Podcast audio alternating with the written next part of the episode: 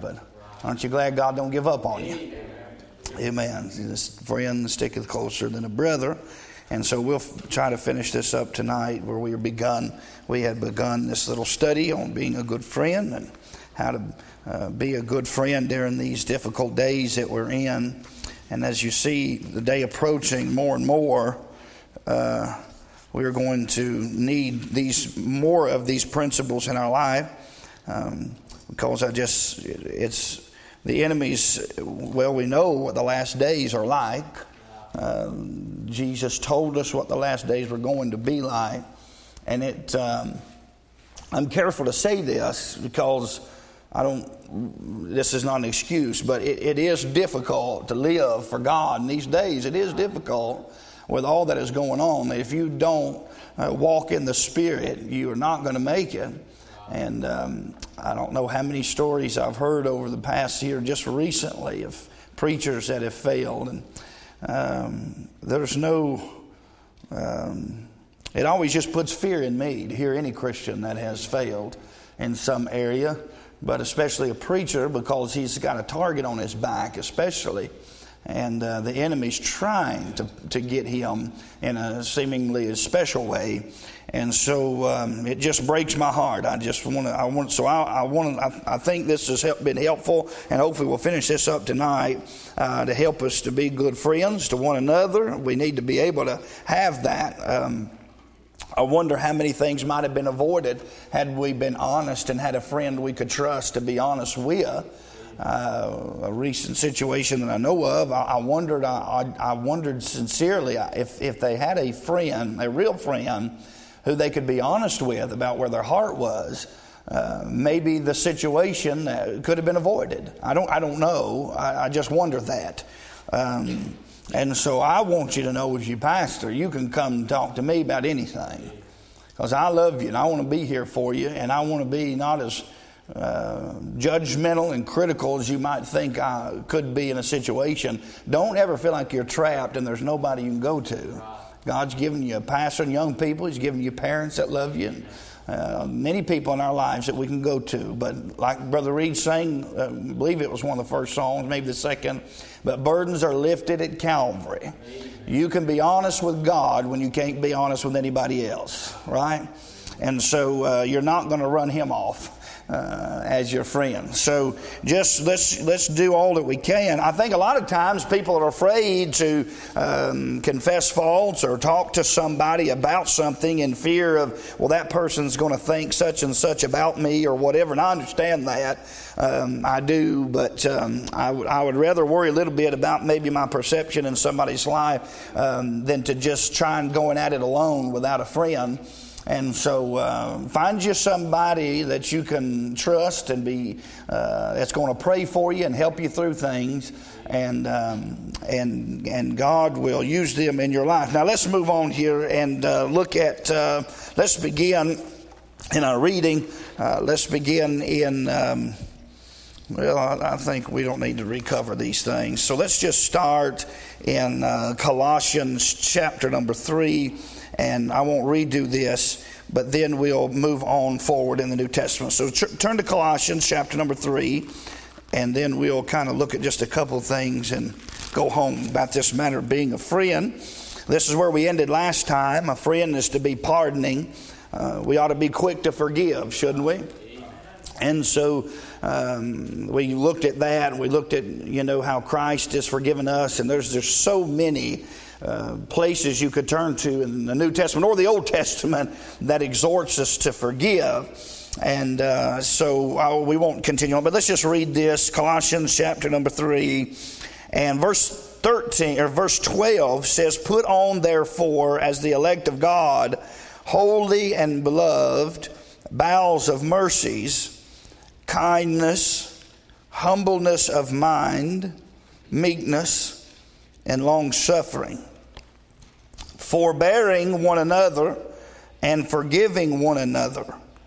If any man have a quarrel against any, even as Christ forgave you, so also do ye. And above all these things, put on charity, which is the bond of perfectness. And so uh, the Pedman Paul is telling us and exhorting us as Christ, and he ends that little verse there as Christ has forgiven you, um, so also do ye. And so we need to remember that because a lot of times we know these verses, but we only know them well enough to give them to somebody else when they need them, don't we? We forget about them when it's in our situation. Uh, but they're easy to remember when somebody else needs to be forgiving, right? And so uh, remember also, forgiveness restores fellowship, doesn't it? God, when He when He uh, gave us in First John, He said, "If any man uh, sin, you have an advocate with the Father, Jesus Christ the righteous." Uh, that's obviously talking about fellowship, is it not? And so um, we need to be careful to make sure when we do forgive, it's not one of these. Well, I'll forgive you, but I ain't talking to you no more. And that's not Christian forgiveness. Christian forgiveness not only may forgive something, but it's willing to restore fellowship um, where necessary. Now, uh, so we, we, we ended there. We went to uh, several other places and looking at forgiveness. Um, and then now just flip on over to 1 John 3.16. And I mentioned this, um, and somebody that's a lot better at me uh, than this could give me another word to use uh, for this. But 1 John chapter number 3 and we'll look at this uh, verse here that is quite well known to, to most of us uh, in uh, laying down our lives for our friends. And uh, so we need to be quick to forgive. A good friend is personal, he's pardoning. And then I use this word propitiating. A good friend is laying down his life for others as Christ has left us an example. So 1 John 3 and verse number 16, uh, we'll read this here. Marvel not, my brethren, if the world hates you, we know that we pass from death unto life because we love the brethren. He that loveth not his brother abideth in death. Whosoever hateth his brother is a murderer, and you know that no murderer hath eternal life abiding in him. And now, verse number 16. Hereby perceive we, somebody said, Well, I hate them. Boy, be careful about saying that. Uh, the Bible does talk about, you know, hate and various words that we um, are used sometimes, but it's not in the same context that we might use those words. So need to be careful. But the Bible does say, "Whoever hateth his brother is a murderer, and no murder hath eternal life abiding in him." Verse number sixteen. Hereby perceive we the love of God, because He laid down His life for us, and we ought to lay our lives, uh, ought to lay down our lives for the brethren. And so we look at this word here, this word propitiating uh, that I use, but uh, this is a sacrificial love and care for one another and and uh, what my mind started going to a little bit today was uh, uh, this matter of laying down your life for one another. Is just um, as I run the thinking about all the various things that that might affect in our life and uh, what all that might cause me to have to do against what might uh, appear better for me in order to lay my life down for someone else. Um, and I, I, started thinking about this matter of self denial in, in order to, for others. Now, usually when we think of denying self, we think about it, even selfishly, we think about it because we're thinking about Christ saying that if any man will bear his cross, we, well, we read it, cannot be my disciple. So we, we're, we're thinking, well, if I'm going to, if I'm to please God, uh, and I'm going to have God's blessing on my life, then I have to, and it's selfish thinking, even in self-sacrifice for itself, uh, uh can, uh, can be a, a dangerous, uh, uh, self-denial even can be very selfish in itself, if you think about it. But anyway, let's not go there. So if you think about in laying down your life for someone else, something that may be better for you, and, and, and all those areas, if you start running that down, then and here's what I thought about. I, I have a tendency to uh, have certain ways about me and think certain things, and all of us are geared differently, and we think certain ways. And and um, uh, this kind of uh, faithful, steadfast, sacrificial type of love we're supposed to have towards one another. Uh, if you think if you think about this, well, here, here's where my mind went. I'll just share it with you. But here's how I am often. If if I perceive that maybe um, there's something wrong with you and between you and me, or, or I will imagine, and you have to be careful about imaginations, casting those down. Those can be very dangerous. But I thought about, you know, I'll, I'll, I'll think about this sometimes because of uh, whatever reason you want to, uh, let's not get psychological with a thing, uh, but uh, whatever reason you want to think about it, if I perceive that maybe there's something, well, Cyrus is mad at me, generally my reaction will be, You're not mad, are you? Okay, good, good. Okay, so so uh, uh, if I perceive that, that, Cyrus is mad at me, I might I might do. Uh, some people uh, just react differently. I'll tell you how I normally would react to that, brother. I'll normally withdraw myself from it and think, well, I'm doing the best for him. I figure he just didn't want to be around me. Anybody know what I'm talking about? Ever been following me? I'm going somewhere. So, so, uh, uh, so if I kind of think, uh, well, I, am trying to, and I'm trying to have some sort of relationship with, with, with Cyrus here, and uh, and and something, ha- and, and so there's something between me and you. Uh, what I have a tendency to do is pull back. So if, if, I think, and it's not, it's not because I'm mad at you, it's because I, I know myself and think, well, I wouldn't want to talk to me either. So you're probably just tired of fooling with me. Now that's how my brain works. Does anybody else think like that? I'm not mad at somebody doesn't want to spend a lot of time with me. I don't like spending time with me. But the way my brain, I got a little chuckle over there. Was that you, brother? But uh, but so so here's how my mind's thinking. My mind's thinking, well, uh, I'm probably done this, or I've probably done that, or I've done that, and here you go running the uh, uh the imagination train, uh, and and and and you've got this thing built up in your mind, and and you're thinking, well, they probably just don't like me, or they probably just don't you know prefer my kind of personality, or maybe they did whatever it is, and you run it all in your brain, and so yeah, I, I have a tendency, maybe several others do, is to pull back from that person and say, well, maybe they're they, they just probably would rather just spend time with other people and not, and, and not with me. Uh, but see, real friendship doesn't do that. See, that's, that's kind of selfish in its thinking. Uh, uh, if you really if you really dial it down now not on the surface but if you go thinking about it deeper and deeper and deeper you're going to find self at the end of that road and uh, uh, though you think you're doing the best thing for him, it'll still end up if you run it down. So, so, uh, uh but uh, this kind of friendship that's being talking about biblically, at no time should I withdraw myself from him. I should be faithful to him. Even if he's saying, you know what, I don't even want to deal with it. How many of you know when your kids ain't doing good, when they start kind of pulling back on spiritual things? I see it in the church. When you start watching them, they start missing every now and then on Sunday night, and then you start missing a little bit here and start slipping a little bit there, and they're not there on Wednesday. Then before you know it, they're once a month, kind of in and out. That you can tell when somebody's kind of withdrawn from you. What about Ruth? And here's who I was trying to go through thinking about. What about Ruth and Naomi? And she said, Entreat me not to leave thee. Remember when she said that? And she said, No, you just go back. Uh, um, God's dealt with me this way. Uh, I used to be, I used to be called, I forget what her name originally meant. And she said, Now call me Myra. Well, she said, used to be beautiful, I think, and now it's the Lord's dealt treacherously with me. I can't remember. But she was having a little depressive pity party, was she not? And she said, No, you just go back and said, You just go back to your family. You go back to your home. You go back to where you're going. I'm going back to Bethlehem, Judah. And she heard all this. And she said, No, no, where you go, I'm going to go. And she's basically saying, No, you're not going. I don't want you around. I don't want you coming with me. I failed God. I failed miserably. I'm just a miserable. I mean, that's the kind of thinking that is going on in her mind in Naomi's mind. And, and she tells Ruth, just go back. I don't want, just, I don't want to, buy. and, and what does she do? No, you're not going to run me off. Uh, amen. Your God's going to be my God. Amen. Where you lodge, I'm going to lodge. Now that is a friend, right? Even when you're trying to push them away, they won't let you push them away.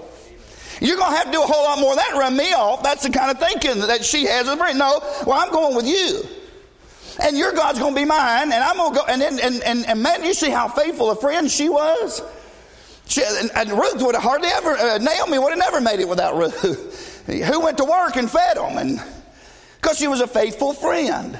Now go through and let's let's think about because there's several examples that I, I want to try to use to look at. Um, at some of these uh, certain uh, things. Now, what she could have said, and, and, the reason my, my mind went to that, and we know the, um, the I'm not I'm talking practically here, not about all the other things involved in, in the book of Ruth. I'm just thinking practically in her brain, you're not going to run me off, right? You're not going to.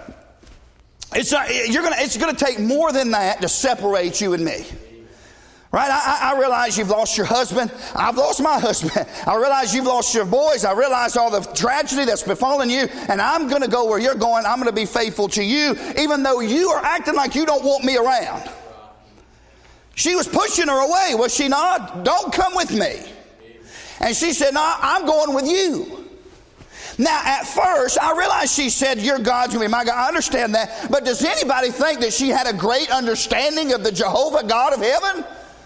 Where she came from, I doubt it very seriously. I'd say she knew something. She obviously did uh, from the life of Naomi. I'm sure that she knew something because she said, Your God's going to be my God. So she knew something.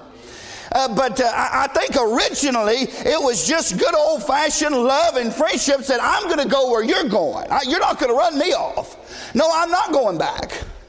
I'm going with you. Now, how many other times in the Bible? So, so, and, and we kind of talked about that a little bit, but how, I mean, how, how difficult is it? And some people get in such a place that they purposely try to push you away. For whatever reason, they do that. They'll try to push you away. When I'm saying this, we got to be the kind of friend you're not going to push me away. You, you, you, you, might, you might keep pushing me and telling me to go home and quit calling you, quit, quit. Well, you just have to not answer because I'm going to call anyway. That's the kind of attitude that, they, that, that we've got to have. I'm just, I'm not going to allow you to just run off and go off and leave me. I'm going to be faithful to you. Where you go, I'm going to go. Right? And, and that kind of faithful friendship, we see it in, in Naomi, you see it in Ruth. And then let's turn, uh, can we look at this and look at, well, Okay, we're going to be here anyway, so let's turn back. I tried to save this to the end. If there was a man that was more blessed with friends, it's David in our Bible. David inspired some of the most faithful friends. I'm just amazed when you read uh, through First and Second Samuel of all the people uh, that uh, that were, as one man said, was it Hiram? I, I, I, I, don't think I wrote it down now, but it, but it, where the Bible said he was always a lover of David. I mean, you'll go to the Bible and then and randomly you'll see something come up. And so he ended up blessing uh, his son uh, because how much he loved David. But I mean, time and time again, you see opportunities. What about, let's turn to second, uh, 1 Samuel. And, uh, well, that'd be 2 Samuel. 2 Samuel chapter 15. And let's look at just one example. Of course, we know David and Jonathan. And I, I would, I would have to say, if, when I look through here, as far as practical examples of friendship, Jonathan would have to be probably the greatest example, practically speaking, outside of Christ, as a good, faithful friend. Now, here's a man named Ittai uh, in the Bible, 2 Samuel chapter number 15, that is. Uh, just uh, I just want to read this quickly because it's really not that important to the message tonight, other than to just say uh, that um, I believe uh, David had these kind of friends because he was this kind of friend.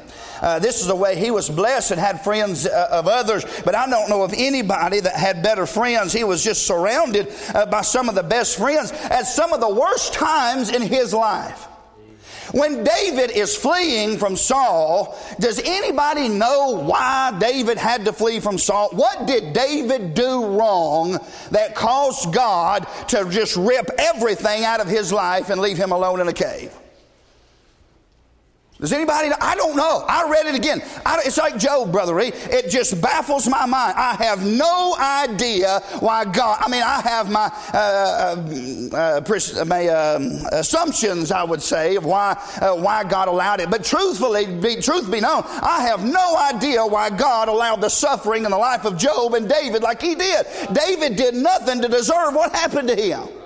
From the moment that he cut that Philistine's head off, he was hated of a man. If you'll remember, the Bible said he looked at David always, he always had a suspicion and a look, and that just immediately because all David was trying to do was serve God, was he not? Where was David when God found him? Well, when, when God sent a man to find him, where was he at? Tending the sheep. Was he not? He was ready, the Bible said. He was just a young lad, but he was faithful to God's business and he was humble and he was strong. He was serving God from, the, from, the, from a child. He was serving the Lord, was he not? And then he comes along, and we all know the story about uh, uh, Goliath and what all happened, and all those cowardly uh, men weren't going to do nothing about it, including Saul. And David comes along, and he's, he said he's not going to cuss my God, and he goes and cuts his head off, he's going to kill his whole family, I think. Anybody else agree with that? And there's no other reason why he took as many stones as he did. Now, uh, so anyway, so we see the stories progressing. Is that chapter number 17 in First Samuel? Well, at the end of chapter number 17, um, well, we'll look at that because we'll get into Jonathan. But but but here is David. That that is always something that has amazed me when you see uh, uh, Saul uh, get an evil spirit from the Lord. Is that what your Bible's said? Saul, the, the, the, Bible said the Lord departed Saul, and Saul got sent an evil spirit, and he got sent an evil spirit from God. That's what the Bible said. And from that moment on, David suffered because of what Saul did. That's why David suffered. Now, I know there's other things involved in all that. I'm not playing it out on many levels. I'm just saying on the simplicity, on the practical level, Saul and his heart had let envy in his life. And when he saw David being praised for what happened, he got jealous of David and he got mad at David and he wanted to kill David, right? And who suffered? David didn't get jealous, as far as I know. We didn't get it put in here. Did you see where David uh, uh, got drunk and, and uh, uh, uh, uh slept around on, on I don't see any great sin in his life. I don't see I don't see where he did anything wrong at all to cause him to have to lose everything that he lost. He lost everything in the beginning. Of course, he didn't have much. That's why he said, "You're chasing a flea, Saul. I'm a nobody." And David suffered uh, uh, the loss of just about everything that he could have had or what he thought the things that were going and what he was going to be. And he suffered at the hand because of what somebody else did. It was Saul's sin that caused David to suffer, not David's. Now David had his own. We all know he had. Uh, he was a man too, right? So just and you're thinking, think about this. So here David's done absolutely nothing wrong. He, as far as we know now, he's done nothing to deserve what Saul is doing to him. But what happens, he suffers anyway. He's basically in exile. I mean, we, we could go through just step after step of all the things that he suffered, but aren't you glad that God sent him a friend in the midst of his suffering? Now we'll we'll look at that man. We're kind of going backwards because uh, it's going to fit in somewhere else. Uh, but here in 2 Samuel chapter number 15, uh, let's read about this man. This is a man who David uh, uh, inspired, and uh, just somehow I don't. I just have to. Uh, I just have to figure uh, that uh, um, God put this man in his life. That's the only way I know to, to say it. Can I say most of us probably wouldn't be much if we didn't have men. Can, I'm saying men as in humankind. But if we didn't have people put into our lives by God in our time of suffering.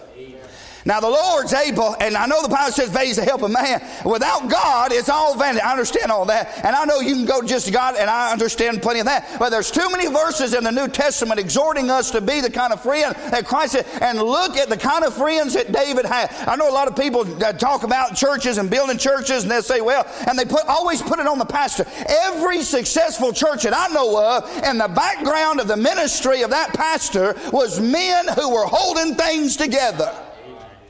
And here's an example of a man that barely gets a little honorable mention here.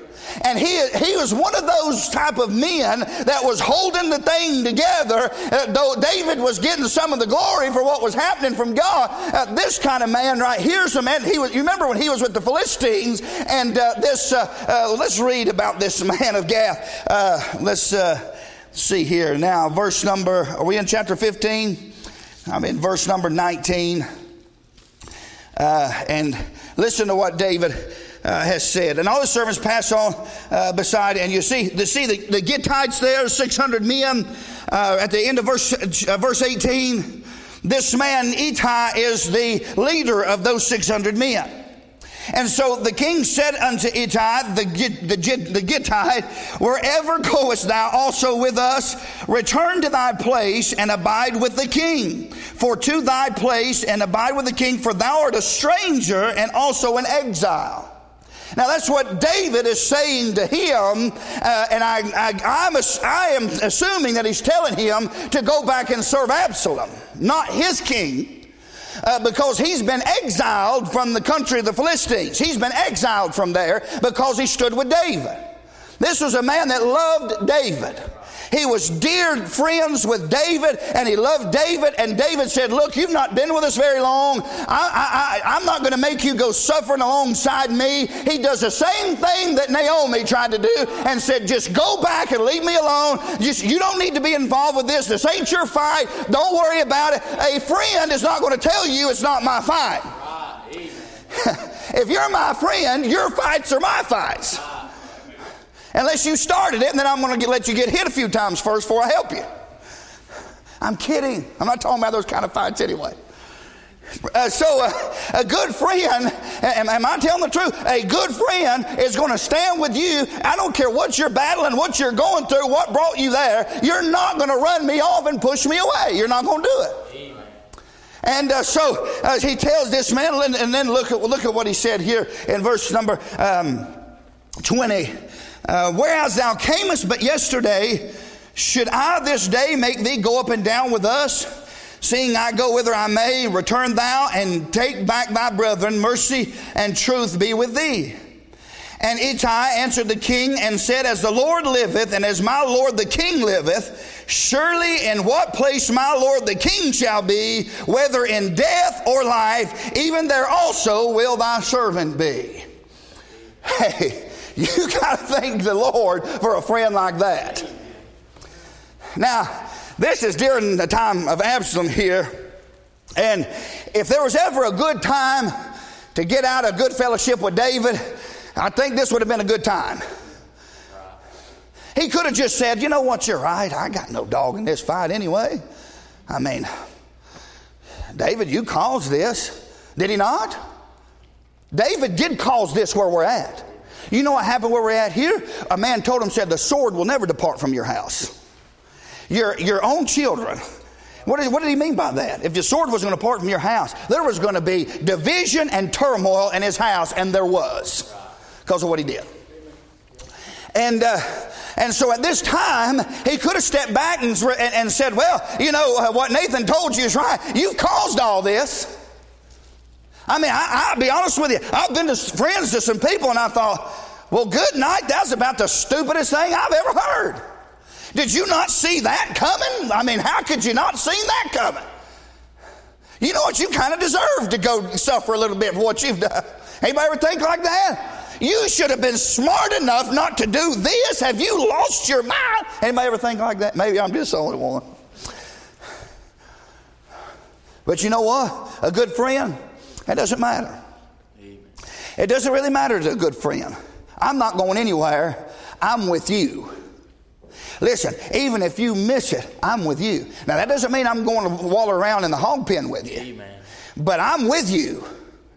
I, if you're good, to be a good friend to her, you know, you know, all these little little quarrels back and forth would be ended if we would all have that kind of spirit in us. Ah.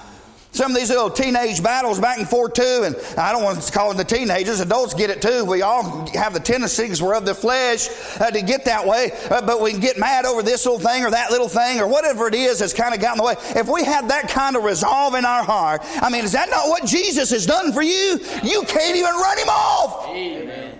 He's, you couldn't even jump out of my hand, is what he said. No man can pluck you out of my Amen. hand. That seems to me that you couldn't even jump out if you wanted out. Because you're not holding your eternal life. now that's a friend. That's going to stick with you. I'm not saying I approve. Hey, you sh- if I sin, you shouldn't approve of that. If you if you mess up with something, I'm not going to put my seal of approval on that. Goodness gracious, uh, none of us. Uh, that's that, we missed that. Uh, talking about a, a, a, open rebuke is better than secret love. We saw that. I'm not talking about approving of things that people do wrong, but I still want to be there, even if a friend has caused a, some kind of traumatic experience in their life. I still want to be faithful enough to be there for them and be a good friend to them. And, and, and, and you know what this man was signing up for? More battles that he had nothing to do with. he was a man. I want to be that kind of friend. You want to be that kind of friend to people. I, eh, I'm telling you, if we'll just get in our mind and we'll just lock it down and we'll just have some resolve in our heart that by the grace of God, we're going to be the kind of friend to others that Christ is for us in these last days, we will make a difference in somebody's life. Now, I can say, you can't do this for everybody. You can't be this kind of friend. We're just limited, aren't we? But you can. God has put some people in your life that you can be this kind of friend to. Now, it doesn't mean that you're not going to do it because they're not a part of your little clique. That's all I'm saying. I'm saying we're just limited because of our flesh. We're temporal, not like Christ. So here's a man that was faithful, even though David caused it. You say, no, Absalom caused it. No, David caused it. I don't believe Absalom been doing what he's doing if David wouldn't done what he did. Do you? I don't. So think about it. So this man had caused the problems and the war and the fighting and all, all the things that had happened. And then this man comes up and says, No, uh, where you go, I'm going to go. Whether in life or death, I'm going to be with you. Hey, can I remind you of something? I, I say, Well, I don't really like so and so. If they're saved, you better learn to love them. Because guess what?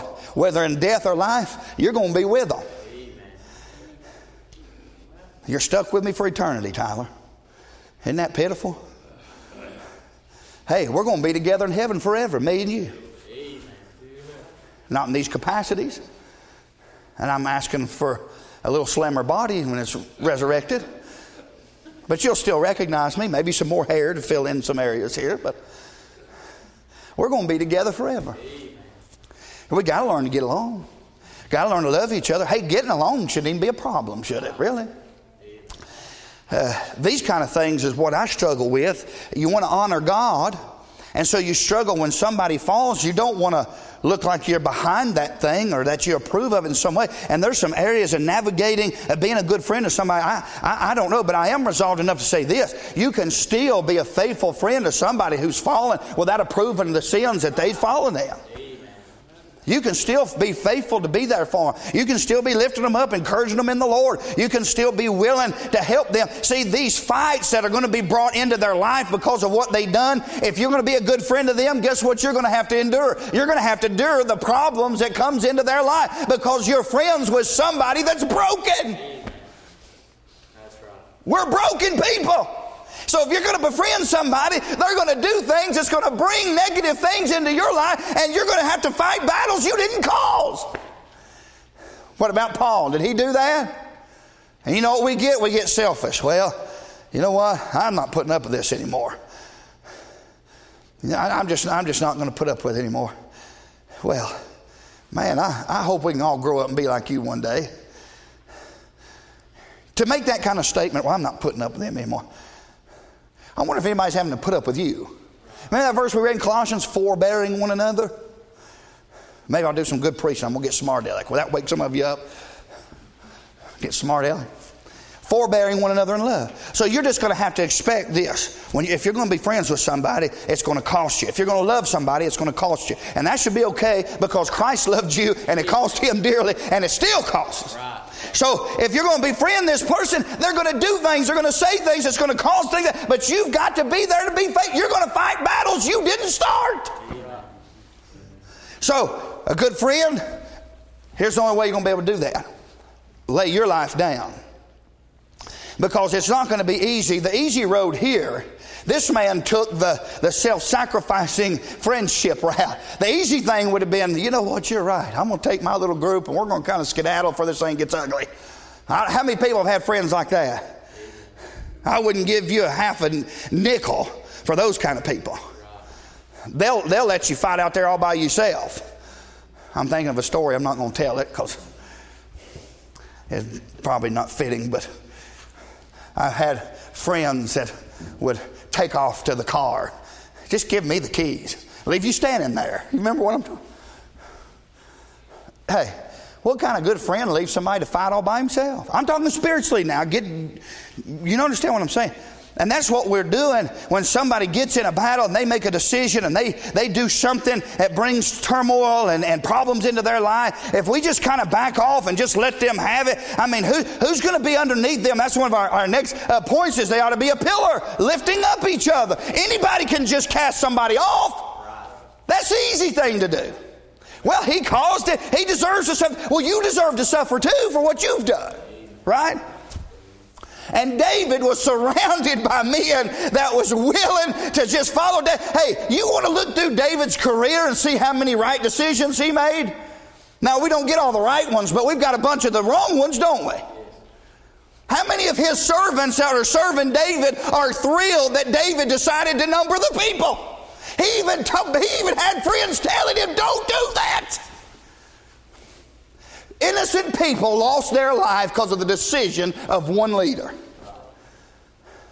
Can I say something spiritually? The decision of one pastor can cause fatalities in spiritual lives of people. Any of them. And so, what did what happened though when you got through that thing? What what happened? He had men that was just right there to help him bear up under that load. I can't believe that. I mean, I can only imagine some of the some of the talk. We don't get to hear this kind of stuff, brother. But I wish I could hear some of the talk after David's made those decisions and brought such pain and, and turmoil into the nation. And some of his men that had even warned him not to do it. I can imagine the talk around there wasn't like, "Boy, long live the king." That's what, that's what a lot of them, you say, you know, probably what a lot of them said. What was he thinking? and now we got to put the pieces back together. Listen, God puts, God puts a man subject to like passions as you are to pastor people. Yeah. You know that? God, God gives you a failure for a pastor. But it's a gift from his own heart. You know, I might make some decisions to be wrong. You know what I got to have? I got to have men that are willing to stand behind and help pick up the pieces and keep it going. Well, I'm glad to have some friends like that. But I, I want to be that kind of friend in somebody's life, and I need those kind of friends in my life because I am undoubtedly going to make some mistakes. Undoubtedly. And I'm not talking about just, but just as a person. Just as a person. Are you willing to be that kind of friend for others? Look at let's look at just a couple more of these. Oh my. Okay, let's. Uh, we're not to get through all this. Uh, we know this story. So can I just give you this because we're not going to come back here. So I'm going to give you this. We're going home. Okay. Uh, so a good friend ought to be personal pardoning, propitiating. He should be a peacemaker. And so you know the story of Philemon. And so we won't uh, go through that. But can I say you need a good friend in your life that's not going to take sides with you against another friend. You don't need a person like that. Right? If you want to be a good friend, it's not about taking my side so that I'm right. It's about bringing honor and glory to God. Right? Don't jump on my team. That's why we don't need teams, right? We don't, or, or don't jump on Hunter's team. We ain't gonna have nobody on your team. Just kidding. Right? It's not about who's right, and who's wrong, and who's winning, and who's losing. That's not what this thing's about. And you know what, Paul, and I realize the difference here a little bit in the situation. I, I understand that uh, a little bit. Uh, but in, in that book, little book of Philemon, is not Paul, is that, is that not Matthew? And he said, Blessed are the peacemakers. Are you the kind of friend in the in the youth group that uh, something's going on, two, two, two people get upset with each other, and you run over here to one, and then you run over here to another, and then you run over here and whisper things. Well, you wouldn't believe what she said. Well, yeah, but you know what she said about you? Now, don't start whispering to each other now. Y'all know what I'm talking about? Somebody that's a peacemaker. You know what? I don't sleep well at night if I've got two friends that are upset with each other without trying to reconcile it. I don't like that. Does anybody else comfortable with having two friends and they're mad at each other and you're stuck in the middle? Isn't that a joy? Don't you love when Christians get that petty? That's just a wonderful thing.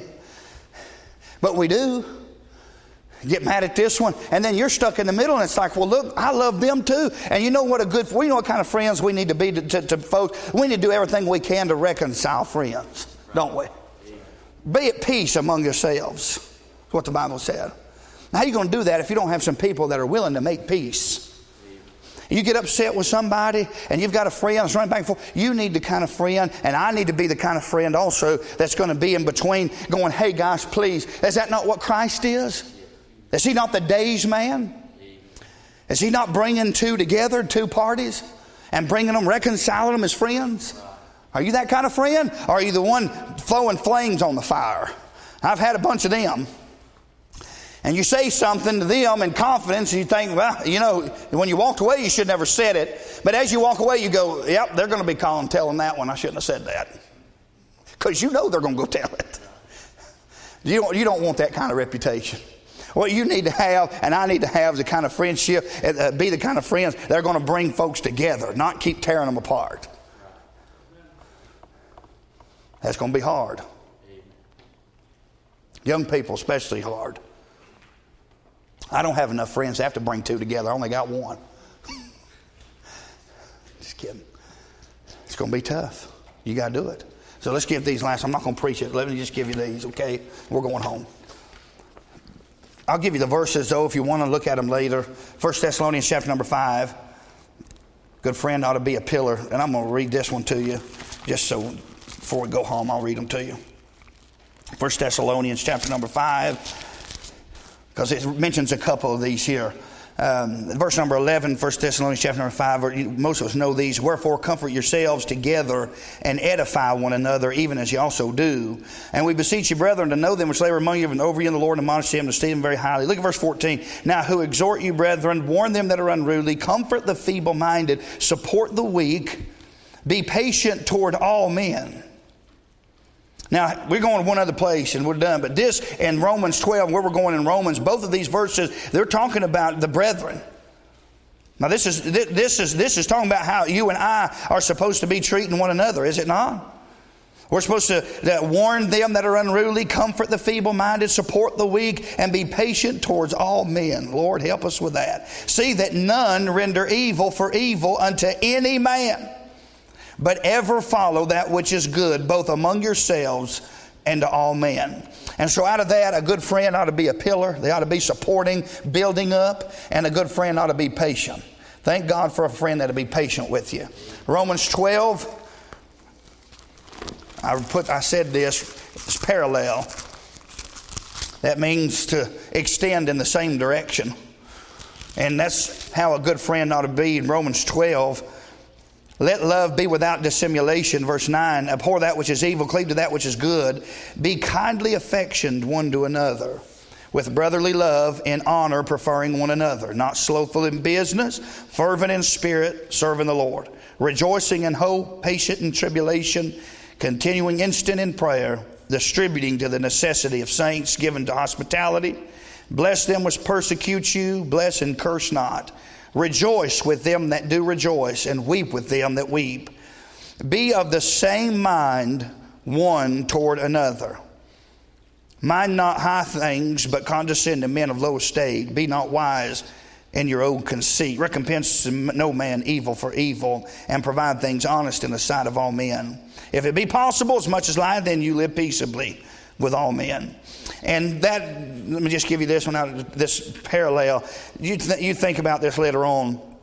But that verse 16 says, Be of the same mind one toward another. And um, I'm going to study a little bit more about that. I wonder what that same mind one towards another is. In the context of what he's saying, what, what, be of the same mind one towards another. See, if my mind is denying myself, bringing honor and glory to the Lord, for you, and your mind is no matter what, bring glory to God and honor God with your life, and what's better for me. If we both have that same mind one towards another, we'd be a good friend. Uh, this is the last one in 1 Samuel 30. A good friend's proportionate. Oh man, we would never get through this. This is just too much. This this is the last one. This is a good friend's proportionate. You you can you can read this. I'll give you the verses uh, 1 Samuel chapter number 30, verse number 21 through 31. Um, and I'm going to end just giving you this here just a little bit. There's so many other verses that are talking about uh, being being a I put proportionate in the sense that they're nonpartisan, they're impartial, um, they're not a respecter of persons. Um, for instance, here we see in that verse that I gave you, David still sending the spoils of victory to his friends. Um, it didn't matter who they were, where they were, or where they served, or how important they were. See, some people, they have men's advantage in mind. They have people's persons in mind because of advantage, and they're good to certain people when it can get them something. But once you lose your value, you'll stop being treated kindly. That's not a good friend. Don't be good to somebody just because you know you can get something out of them, right? And here's what we're bad about, especially in the South we're bad about cliques.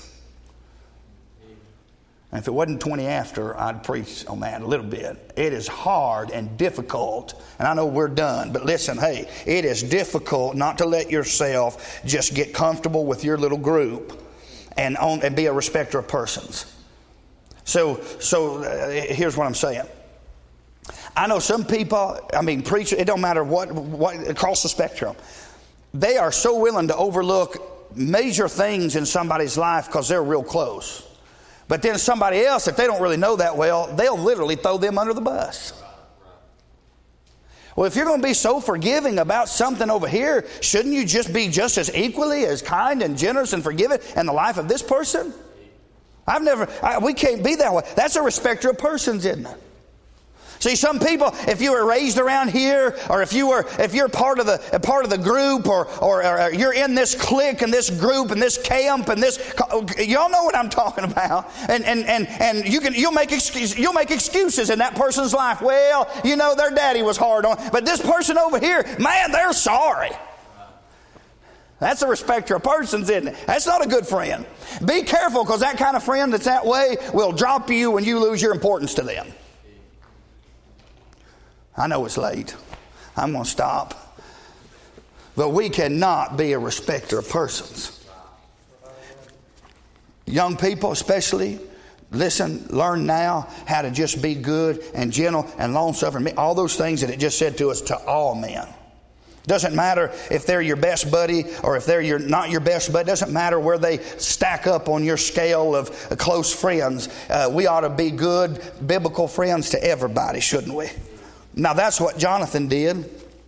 Uh, you, you can read it later on. Young people, why don't you do this? Why don't you read 1 Samuel, start in chapter 7, and run it through the end to chapter 31 when, when, uh, when Jonathan uh, dies and uh, Saul, his three sons, and armor bearer, and all of them die. And just read all the different times in there, and, um, and several chapters of how Jonathan loved David. Their soul was just knit together in love. Do you, you realize what Jonathan lost to be friends with David? Do you think it could have bothered David that he could have been second? I mean, uh, Jonathan, he could have been second in line. He could have been jealous. He could have got mad. But he was a good friend of David, loved David, all through every single battle and everything that was happening. I wish we had time, but we're done tonight. I wish we had time to go through and read in his life all the time. I would love to stand before God being the kind of faithful, loving friend that Jonathan was to David. Stand to your feet, we're done. But have you ever thought about that? I mean, how much glory did Jonathan get? He didn't get to be king, did he? In fact, he said this at one time. I think he was hoping to be number two when they made it was. I think maybe the second time he reconfirmed his oath him, made David swear again to him. Maybe in chapter twenty or I can't remember exactly. But but uh, um, and, and one of those times, I think he kind of hoped to be second in command to David. And what did God let him do? God lets him die in chapter thirty-one. If any man deserved to have some kind of position, it would be Jonathan. His own daddy. He turned on, he turned against his own daddy. He didn't mistreat his daddy. He wasn't unbiblical in that, but he was choosing God above the, the, the closeness that he had with Saul. He chose God. And uh, he was not a respecter of persons. But Lord, we love you. Help us to be a good friend. Thank you for this little study that we've been through. And Lord, thank you for the great examples we have in the Bible of good friends, faithful friends, written for our learning. Help all of us be that same way because no doubt we're all going to get in a position where we're going to have to live these truths. And so let us be like Jonathan, be faithful to do what's right no matter what the cost. We love you in Jesus' name. Amen. I have one verse. If you need to come, then we'll go home.